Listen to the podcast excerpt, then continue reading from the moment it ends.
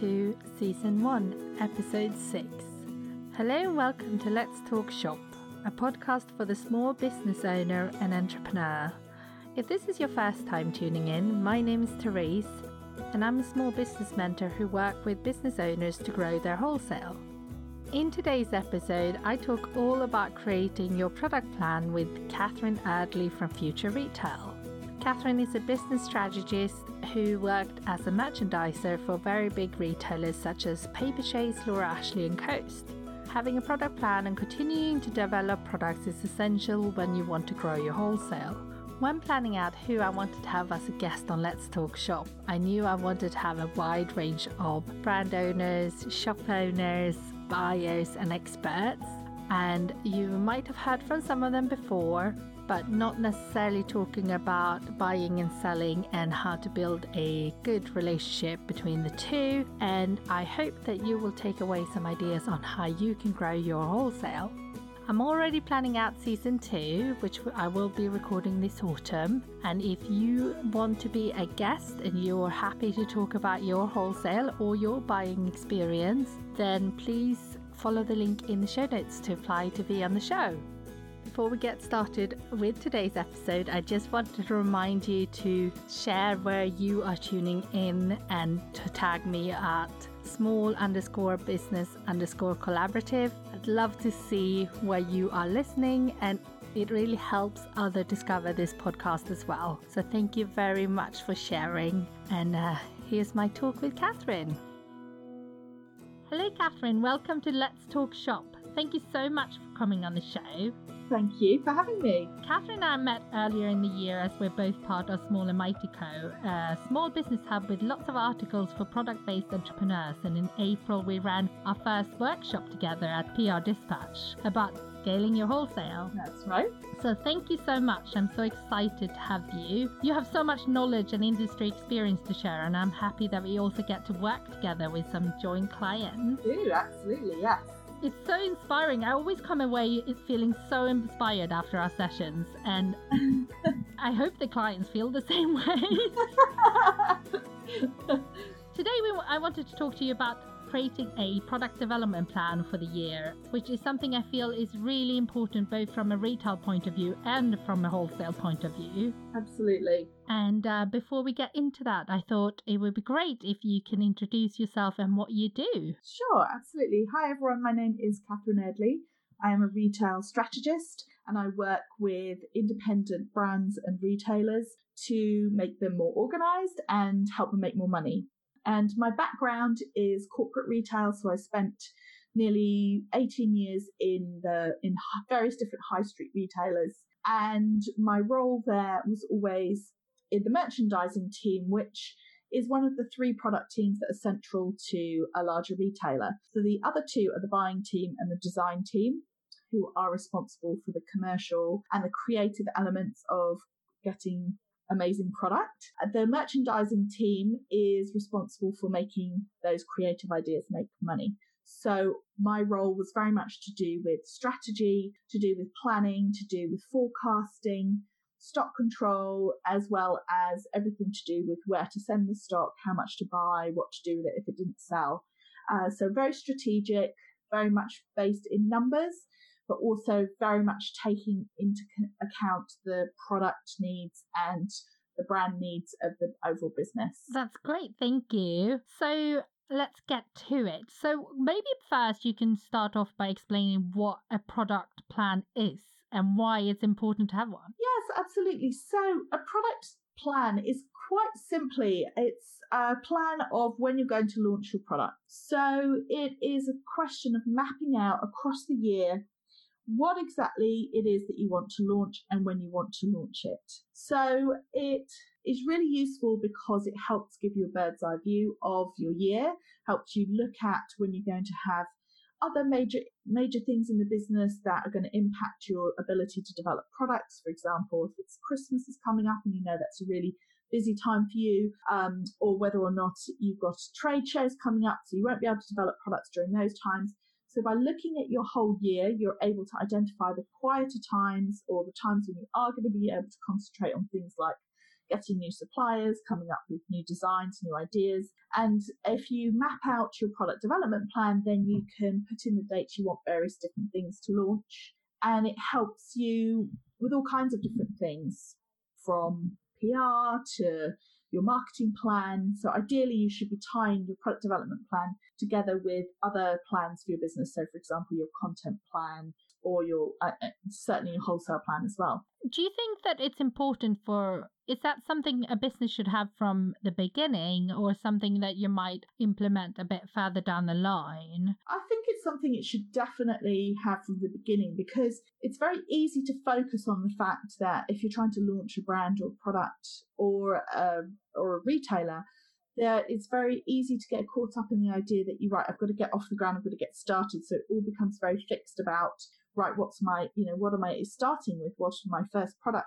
But actually, really, almost by the time you've got those developed and onto the shop floor or onto your website, you need to already be thinking about what's coming next. Or equally, it might be about the fact that you know you want to launch with a certain range of products, but then you've got to be thinking about, when am I going to promote these one by one so they each kind of get their time in the spotlight? And you also want to be thinking really already about when you're going to be replacing them. Yeah, it's quite, I guess it's a good way to get organized. When do you do it?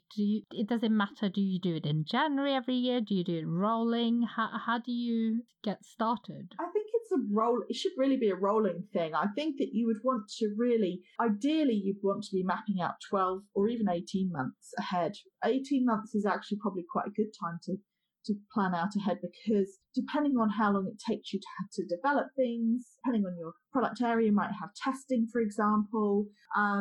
You might have to be manufacturing things in the Far East, in which case you could have 12 weeks production and 4-week shipping, all these different things. So the further out you plan it, if you plan it, say, 18 months out, then that gives you the opportunity to get really far ahead of yourself, so you don't have these last minute rushes where you think, oh, do you know what, I really wanted to, create a Christmas range, but actually I've left it too late. And in terms of, I would definitely suggest reviewing it quarterly. I think it's something that you need, it should be a working document that you're constantly looking at, to get a sense of where you should be at the critical path for various different launches. But I think that getting to the habit of once a quarter reviewing what you've got coming up in the next 6 months and then adding another quarter onto the end of the 18 months, if that makes sense. I think that's a good discipline to get into as well. That sounds very sensible, and I guess it will help you plan out your cash flow and knowing when you need money to buy those products in and things like that. Yeah, totally. It depends. I mean, if you're buying product in from a third party on a wholesale basis, for example, if you're an independent retailer, you can work a lot closer to. You don't necessarily need 18 months, but you still have to think about, okay, if I want to refresh my shop floor in September, then you've got to think about, right, well, when do I need to be talking to my suppliers about their new range? And it can help you understand when you're going to have these big buys. And I guess they would also have to think about what key dates happen during that time, because they're going to keep that range in for a while. So if you are selecting new products in February, for example, for your independent shop, I guess you have to also plan that you're going to have to be able to feature something for Mother's Day and Father's Day potentially. Yes. Valentine's Day. Yes, of course. Yes. So where do you then start to get this all together? Where is a good place to get started? Well, I think that it's always good to work backwards. So I would think first off about, when do you want to have new stock coming in? So is it, for example, that you want to have a Christmas launch? It could be, if you're a wedding brand, that actually, January, or a health and wellness brand, that it might be January is your big launch, like New Year, New You type thing.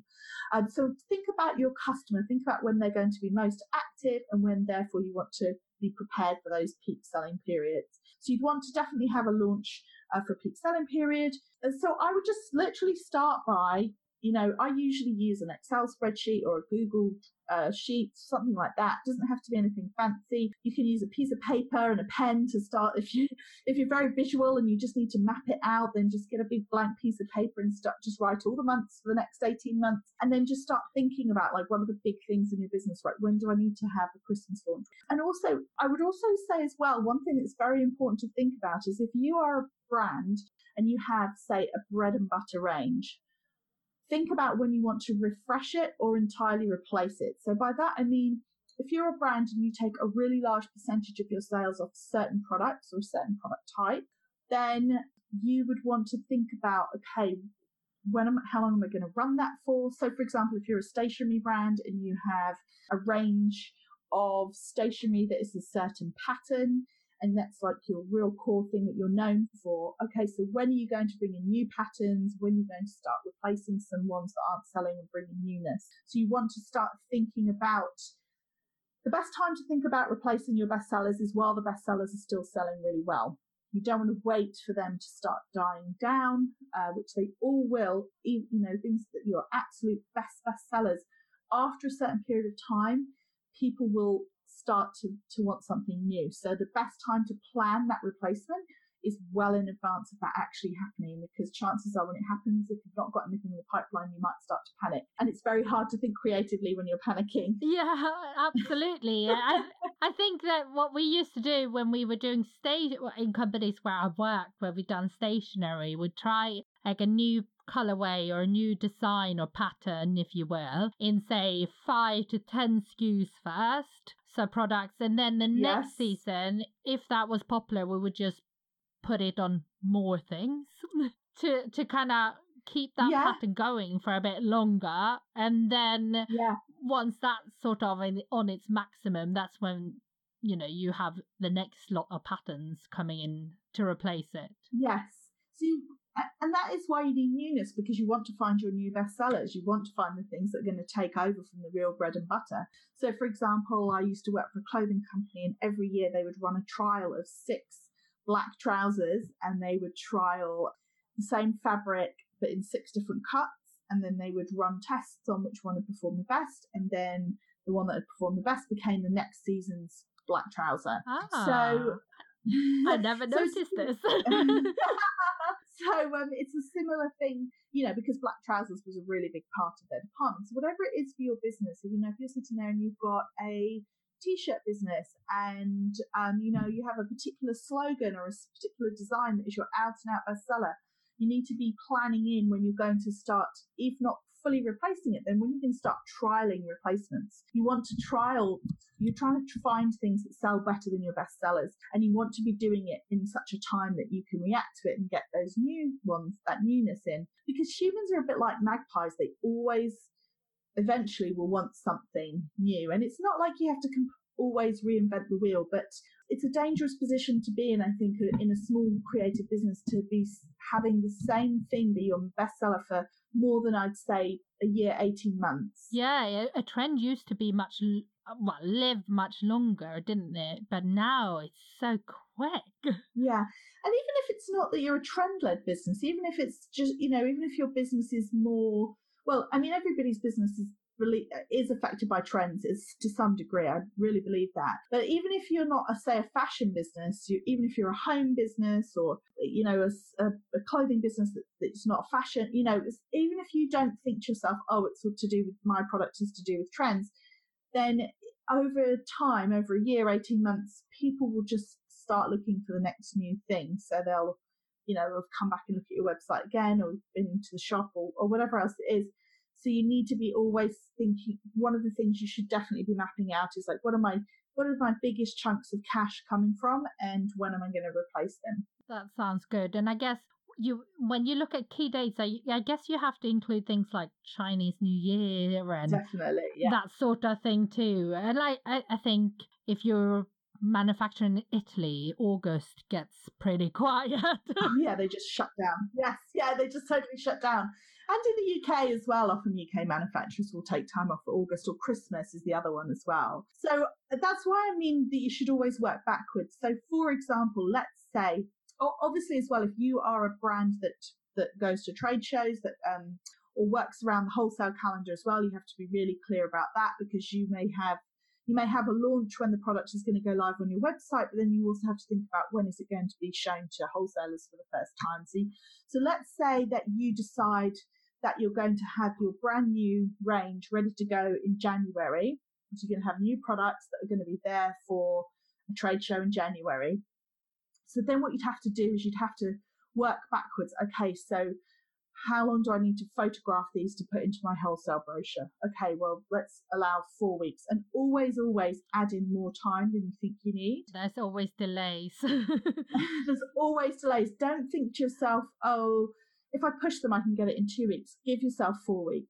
So you would then work back, okay, so right, if the photography has to be ready, okay, maybe I need to build in an extra week because the photographer's not going to be working over Christmas. So really I need the sample the beginning of December, and I only want to photograph the finished production. Okay, so if the production has to be with me in December to be photographed, okay, when does it need to leave? I mean, if it's China, you know, it's got to leave China like 4 or 5 weeks before that if it's going by sea. You know, so you work backwards from that. Okay, so it's an 8-week production time. All right, so I'll go back 2 more months.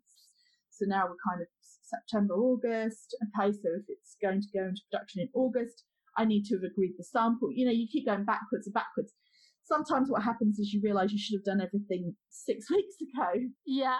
And then you try to save time somewhere, or it's hard. Yes. Because it doesn't always work out very well. No, it is hard. But if you've done that now, then okay, so even January you might find you're behind. But actually then if you know that you're going to have another launch in, say, May for another trade show in May, then you can go, okay, well actually I know now I've got to start in September for the product I want to launch in May. So it's always good to really work backwards. So basically start with a blank piece of paper or a spreadsheet, however you like to work, map out your months, map out the key events for your business, think about, you know, wholesale launches, think about big key selling events, gift giving if that's your business, you know, the big gift giving occasions, kind of work out when you want to be launching new products for whatever reason it might be that's appropriate for your business, and then start working backwards and factor in anything that's going to add extra time, like Chinese New Year, shipping delays, or shut down in August, or, you know, so maybe that if you, for example, you've done this exercise and you're for January and you were manufacturing in Italy, you'd have to, as you said, factor in that they're shut for the whole of August. So actually you need them to start producing in July, you know, so it just, all of that work allows you to hopefully be a little bit more, you know, well planned out, fewer fire drills, more creative thinking time, because that's probably one of the things that people forget to factor in. But really, ideally, if you could give yourself a few days for inspiration, out of the office, walking around the shops, walking around trade shows, going to museums, galleries, you know, just seeing different things and helping you be a bit more inspired rather than just kind of going, oh my god, I need a new range, or what am I going to do? Yeah, and I think that's so important too. If you're wholesaling and you're selling into retailers, you should be visiting those retailers. Yes. And think about it already. I know that their range won't be the same as, you know, say 12 months down the line, but you should be thinking about, where does my products currently sit? What is sitting alongside them? What brands are there? What seems to be working well? And what can continue to do well? What do I need to develop new and stuff? So that you have that. So you already, because you want to, it's easier to sell to an existing customer than to sell to a brand new customer. Yeah, absolutely.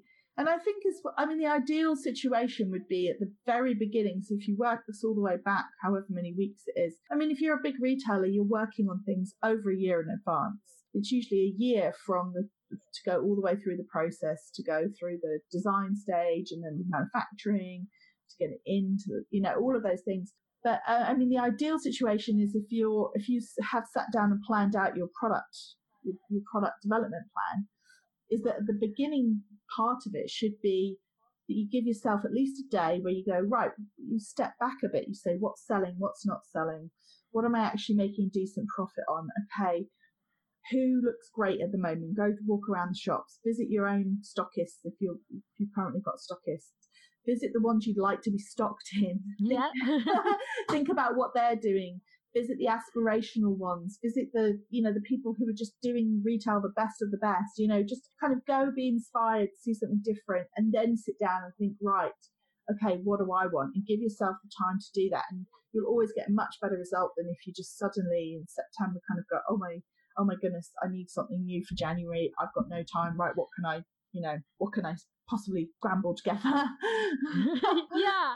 I think it's so important to get the plan down, because if you want to sell to retailers and large retailers, for example, you almost have to work even further in advance. So yes, if you're selling to independent boutiques, it's okay to launch your, say, winter fragrances, for example, at the September shows. But if you're going to be dealing with larger retailers, yes, then you might want to launch them actually in the January, February shows. January. Yeah, and that's a really hard one.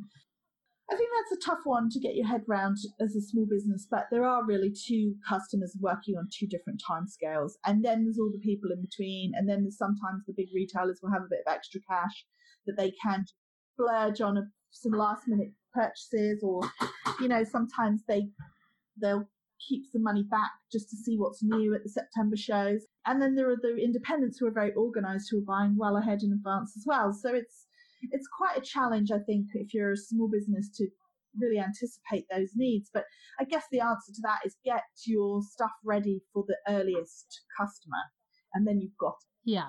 And just because you're launching it at a trade show doesn't mean that you're launching it to the general public. No, not at all. No. And actually, sometimes it's enough to have good production samples, or even pre-production samples with certain product types, for the show, and that you actually go into production later. Yes, and in fact, in an absolute ideal world, you wouldn't go into production until you open your order book for a certain amount of time, take your orders, close them, and go into production for the amount that you've had ordered. I mean, it's not generally that neat anymore, but it used to be that's the way it always worked. So that is such a dreamy scenario, though.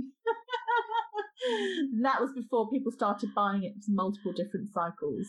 Yes, and now, I in my career, I sold a lot to fashion chains, and you worked with at the fashion chains, and I feel like they started buying, the cut-off dates used to be pretty okay for getting stock in. It would be like, if they haven't ordered and replenished by November, we were okay, and we can focus on the independence. Yeah. But now I think they buy all the way up to December sometimes mid-December, even for large retailers, and that is scramble because large retail orders take a while to prepare. So it's I guess be ready as soon as you can, and then as you said, even if it's that you get your samples done and you don't do your production till later. But and if you are more of a in-house production team, say you do soy wax candles and you hand pour them yourself, but it's still something that you can scale, I suppose. You really don't have to actually launch it until you've had orders, which is quite nice. So when you do look at your product development plan, would you recommend developing more designs and colorways of your best sellers first, or more product types? Is there any sort of guidelines on it? I don't know. So that's always the question, isn't it? Could you do more with your existing bestsellers? I think it's always worth trying to milk your bestsellers, because especially if it's a shape that works well, and often if you're manufacturing, you pay a lot of money to create new product types with prototypes and things like that. So there is definitely something to be said for if you've got a shape that works well and you can update the design or the details or something about it to make it look new and fresh, then definitely I think that should be your first port of call. I don't know that you can really sort of put a limit against, like a formula against it. I think that you have to think about, there's probably one of those things that people, that especially very creative people, tend to get bored of something before their customer does. Yes, yeah, that is true. And from a sales point of view, we didn't get bored. We were like, give us more. But the production team were like, no, we're moving on. We're moving on. So I think actually probably the most important thing is for you to understand why the product was a bestseller in the first place. So, for example, if you had let's use candles then as another example. So let's say you had a candle and it was a great price point. It was a great, the packaging looked great. The story of the brand was great. Then absolutely that could support some new fragrances, some new types of candles to work off that existing range. There's no reason why you have to go away and do something completely different. But if something was a bestseller, let's say, snakeskin had a real moment this year. So you had a product that was snakeskin, and it just was really on trend at the right time, and you sold tons of it. Well, clearly doing snakeskin again next season when it's kind of going to be either over it and onto something else, or just everywhere and everyone's a bit sick of it. Then you don't want to repeat that. So I think it's very important that the first thing you want to do is understand why something's a bestseller.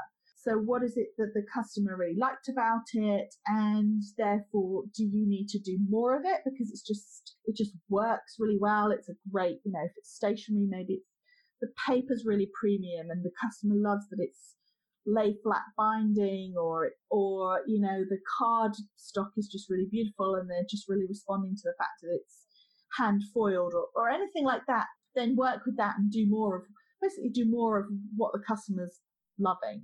And then once you've exhausted that, then you should always really, I think, have something a bit new and different that's more than just a new colour or a new design of an existing bestseller. You want to always be pushing that boundary, always be experimenting, bringing something in. But it's kind of like a calculated risk. It might be that you say, right, 80% of my range, for example, is going to be real bankers. They're going to be like, I'm pretty sure that this is an update of an existing bestseller. I understand why the customer loved it. We're giving the customer more of what they love. But then you kind of want to have 20% maybe that is just a bit different, either a bit out there or a new product type that you've not tried before, because that's how you move a brand on.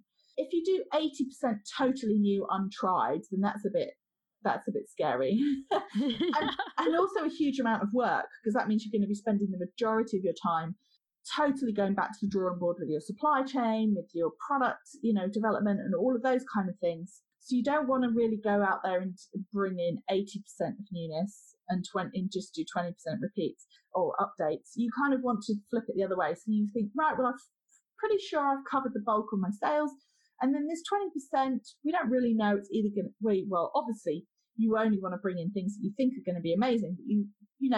But if you've not tried that product area before, you'll know less about it. You'll know less about whether the customer wants to buy it from you, whether you've got the price point right, whether you've got it's just unknown. So I'd say take risks, but take small risks.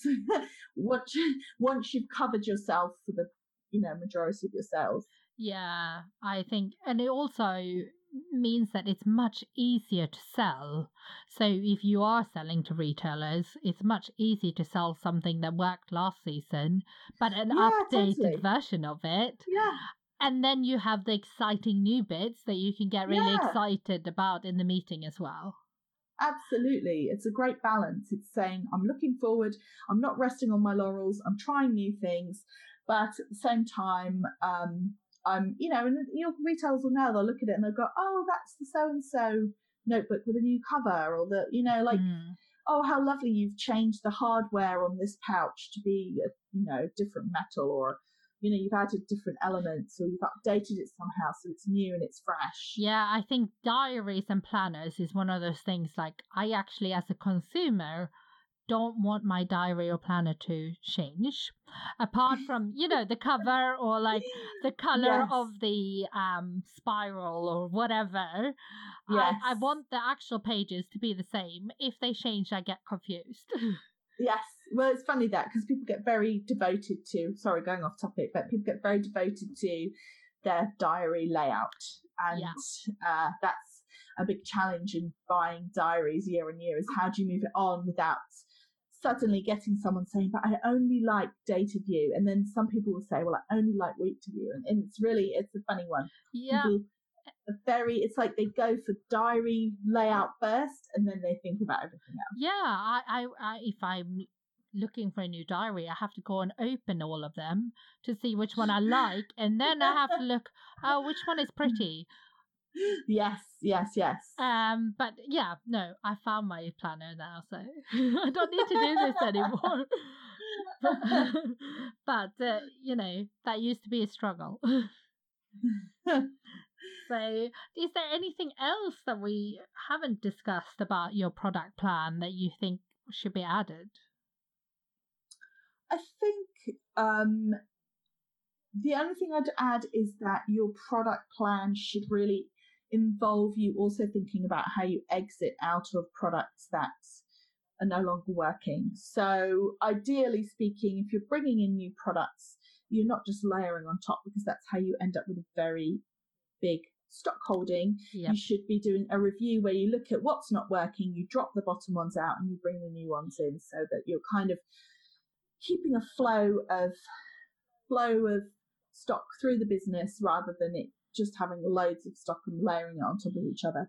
So, you know, that does mean managing clearance events, not masses of them by any stretch of the imagination, 2, maybe 4 a year, depending on if you do a mid-season sale, and short and sharp, clearing out old stock to make way for new. And it is a real challenge, especially as small business owners. You have put your own personal money into purchasing the stock, so it's a very personal thing that you bought the stock, and it can create people this feeling that, okay, well, I've paid for it, but I don't want to sell it at this price because I really won't be making much money on it. But I think you have to think about it as a necessary evil. You buy the stock to the best of your ability to understand how much you think you need in the business. And then there will always, always be things that don't sell for millions of different reasons. And you just have to, you know, take that on the chin, clear it through. Yeah, and I think you really need to look at your actual figures, not what you think you are packing a lot, because that is usually, it doesn't always match up. You might think something is a bestseller because it gets a lot of attraction, like it gets a lot of, you know, you go to a show or a fair or something, a lot of people pick it up and talk to you about it. Yes. That doesn't mean it's a bestseller. No. So I think it's, when you review your stock, I think it's really important to actually do that with your business hat on and not your heart. Absolutely. And, you know, that's the thing is, again, kind of going back to that whole 80-20 rule about newness and risk. And it's great to have a few products that aren't going to be volume sellers, that are going to be there to make people talk to you, or as they call them, a shopper stopper. So, you know, that kind of product that makes people stop and go, oh, what's that? And they may not actually buy it, but if it gets them to talk to you, then that's fine. It's done its job. Just don't buy hundreds of them. You know, just buy those really small quantities, or the press pieces, the PR pieces, things that are a bit unusual and different. That's all fine. It's just don't try and invest massive amounts unless they are actually your best sellers, you know. Yeah, fashion is a good example of that. They always put quite out there pieces on the catwalk, for example. Right, yes. But actually, when you go into that brand's store, that's not where they have spent their money. No, and it's like everyone buys, well, not everyone, but, you know, like people buy Chanel perfume who would never buy Chanel anything else, right? So it's kind of, but they only buy that perfume because of the brand, because of the catwalk. Ultimately, the catwalk glamour filtering down to everything else that they do. But so it's, I mean, that's an extreme example, but it's just sort of to say that you can have those wow pieces, just don't sink all of your money into them. Make sure that you're balancing that off with the kind of real, the volume pieces, and and just think about clearing them if they don't sell. Yeah, I guess you have to make sure when you do your product plan that you have varied range, like a varied range of prices and retail prices in there, so that you have your sort of entry level price points, and then your mid range, and then your slightly higher value items. Right, yes. I mean, it depends on the size of your range. If you've got a really small range, it can be hard to achieve that. Sometimes it's just about knowing your price positioning and sitting there. But yeah, absolutely. If you've got a bigger range, it's great to have those sort of the sort of entry-level price point, and then your mid-price, and then your exit or your aspirational. Yeah, I think with stationery, we always had to have, you know, like the greeting cards and like kind of card packs, and then A5 notebooks, and then maybe a chunkier notebook and stuff, so that you can kind of have an upsell within the range. Yes, absolutely. So, yeah. Well, I think that I don't have anything else to add to that. Do you? No, not really. It's just, yeah, it's, I mean, product development is the fun bit, really, isn't it? It's, you know, it's like the bit that I think a lot of people are drawn to when it comes to having a product business. And, you know, coming up with new product ideas is definitely the most fun, and seeing those samples arriving and all of the rest of it. It's really exciting. It's just managing it out and planning it and getting that bird's eye view so that you can sedate it. You can do it in a way that allows you to not be rushed. Yeah, absolutely. And I think one thing I didn't say was that, you know, the direct consumer might be difficult sometimes to get feedback from unless you're at the market and you're physically in front of them. But with your wholesale customers, they are great, like a great source of feedback. You know, they know what's selling in their shops and where they're spending their money. So although they can't share detailed information from other companies and other suppliers, you know, asking them, and even like the really good loyal ones, to preview things to them so that your risk is smaller. I think, you know, you can use your retail customers, you know, to help you with your product development to a certain degree. Obviously, you can't overwhelm them and give them too much. You know, if you talk to them and then 18 months later the product come out, they might be bored at it. But you know, if you're having a hard time deciding between two patterns, for example, your wholesale customers are great for that, I think. Yes, and I'm sure they'd be delighted to be asked, because who doesn't love being asked their opinion? Yeah, because we all love product development if we are in product, you know, we're in a product industry. So absolutely. It really excites us all. Yes, so, absolutely. So I think using that is a good way, and it's really relationship building too. Yes. So then, finally, can you tell me a brand that deserves a shout out, a retailer that you think is getting it right, and your latest product find that you think will be big for autumn? Yeah, absolutely. So, brand that deserves a shout out. I've been thinking about this, and I would have to say one of my clients is a brand called Arende, which is Aerende. They're an ethical homewares brand, and what I really like about them is that I think the way that the retail industry is moving now is that, you know, we've talked about a lot, but conscious consumerism, people don't want to buy as much stuff. They want to buy stuff that is doing good, that has meaning. And Emily, who runs the brand, is very, very conscious of that, and in fact works not just to ethically produce her products, but actually work with social impact projects, so that the people who are making her products are also benefiting from the making process. And I think that is something that is only going to increase. I think, you know, in terms of what's going to be big this autumn, I think we're just going to see more and more of recycled. So I've seen, you know, cards made from coffee cups coming up. Oh, yeah. So, you know, I think that we're just going to see more and more of these products that are being made from repurposed waste, and I think that's going to be a huge trend.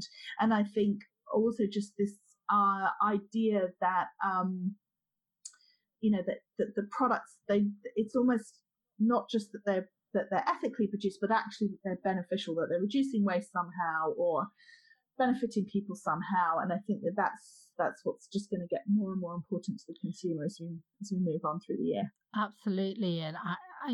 And it just makes me really excited that it's not just saying you're a sustainable brand, you're actually trying to take it even one step further. That's exciting, isn't it? Yes, absolutely. And I think people are getting wise to the idea of greenwashing. So I think the big brands actually, in a way, are finding it much harder to really convince people that they are doing, you know, they are working on these big initiatives, whereas the smaller brands are able to just get on with it and, you know, send everything. I got something today from a small brand in a compostable mailer bag. So, you know, they're using compostable packaging.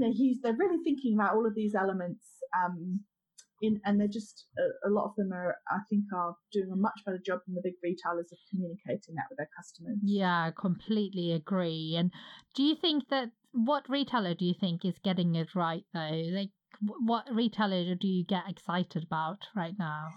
Well, I think the one that I always come back to is Lush, because I think that they are a great example of this. I mean, they're well established now, but they still seem to manage to be kind of very forward thinking. And what I really like about them is that they are the epitome of people who don't greenwash. They really, like, their beliefs go all the way through their business. And I remember talking to one of the people responsible for their new stores, and he was telling me how when they were laying their floor, they discovered that the solvent they were using to stick down the floor tiles was tested on animals. So they halted production of the new, they just stopped production, construction of the new store. And they said, right, we have to stop using this and find another one. And I just think that's, I'm not sure that there are many big businesses that would take that decision commercial decision to stop production, to stop construction, but for them, because they are built on no animal testing, and I think that they're a great example of a business that has it really baked into them, that they do, that they don't just pay lip service to this stuff. They really have it kind of all the way through the business, and I think that that's pretty inspiring considering how big they've got. Absolutely. I think that's a great story. I'm going to have to go and look that up now. But also what I'll do is I'll put the links to everyone in the show notes so that you can get a little bit of a shout out so you can find them afterwards. Wonderful. And then thank you so much, Catherine, for taking the time. And I really enjoyed chatting with you. And before I let you go, would you tell us how people can find you and connect with you? Absolutely. So I'm on Facebook, Pinterest, Instagram and Twitter at Future Retail UK. So all one word, Future Retail UK. And also I have a Facebook group. It has nearly 700 people in it at the moment, which is very exciting. So that is Female Founders in Retail, and that is 700 women with product businesses. And it's a really great group, lots of support, lots of people exchanging ideas and inspiration. So yeah, and also futureretail.world is my website as well, and you can find out more about working with me one-to-one. Absolutely, and I'll put all those links in as well. Thank you so much for taking the time to chat with me today and for sharing some of your expertise. And thank you everyone who are listening. I really, really appreciate it. As I mentioned earlier in this episode, me and Catherine also work with some clients together, and we have just put together a small presentation with some talking points that will come up at this autumn's trade show. This is to help you make sure that you have meaningful conversations at your stand, and if it's something that you are interested in, then please get in touch and we would happily share that with you. If you're a bit further down the line with your business journey and you feel you need some help to grow your business further, we offer full strategy days where we will review all your figures, sales materials, stockists, and we will help you develop a plan for your growth. Alternatively, we also can work with clients on more of an ongoing support basis. So if you are interested in working with us, then do get in touch and we can take it from there. I really hope that you enjoyed this podcast, and thank you so much for taking some time to rate and review it. It really helps others discover the podcast too. I will be back next Monday when I will be talking to another brand owner. Have a really good week.